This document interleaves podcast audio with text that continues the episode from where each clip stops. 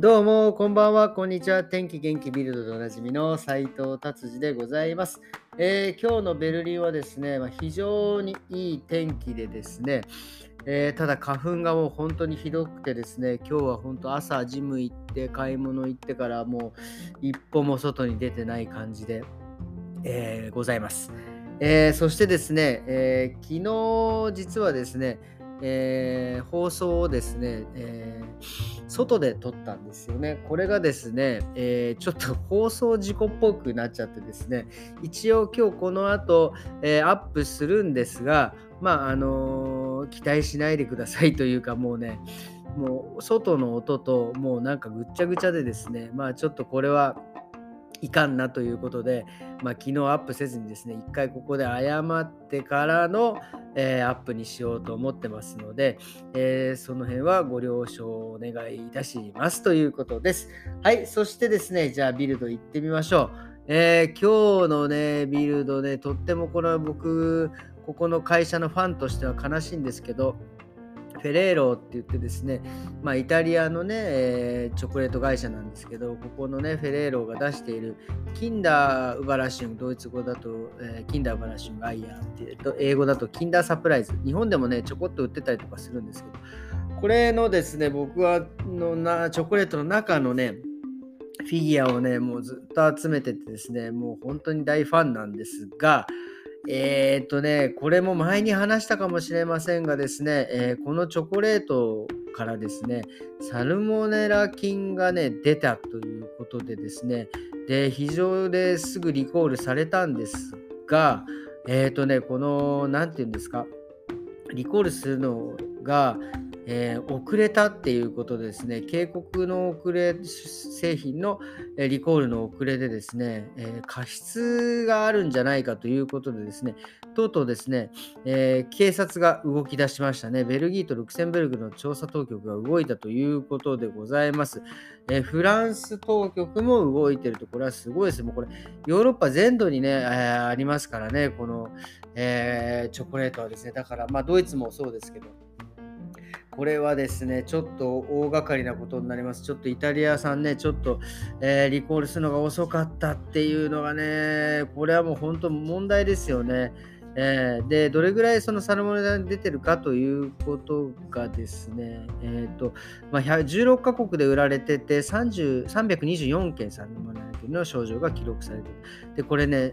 子供が影響を受けるって書いてありますね。10歳未満の子供が主に影響を受ける。だからそれ以上の人は多分そんなにそこまで症状が出ないのかもしれないですね。ただこれキンダーバラシングで子供が食べるもんですからね、僕はたまたまちょっとフィギュア好きだから中身集めてましたけど、これはちょっとね大変です。もう皆様ですね、キンダーサプライズはですね、しばらくちょっと残念ですけど、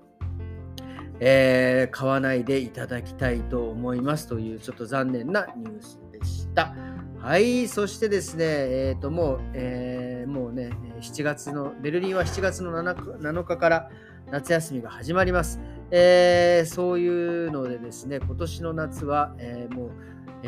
空港がパニックになるんじゃないかということでですね、今もうすごい警戒してますね。そして今空港の職員の人たちがねすごく足りないくなっているので、セキュリティとかそういうチェックインするのを、がですね、今の段階でデュッセルドルフとかケルンではですね、もう1時間ぐらい待たないと入れないということですね。なのでね、今の時点でこんだけ待つってことは、その7月7日以降ベルリン夏になったらですね、これもう1時間2時間になってくるんじゃないかなというふうな、心配をしています。ただね、この間も言いましたけど、トルコから、またねその空港職員の、ね、スタッフをわっとこうゲストとして呼んでいて、2000人、この間も放送で言いましたけど、2000人、3000人ぐらいが、そこで働くようになるので、ちょっとは緩和されるんではないかなとは思いますけどね。でもそうね、すぐ来てパッと働けるわけではないのでですね、これはちょっと夏休み皆さんね旅行行かれると思いますがね、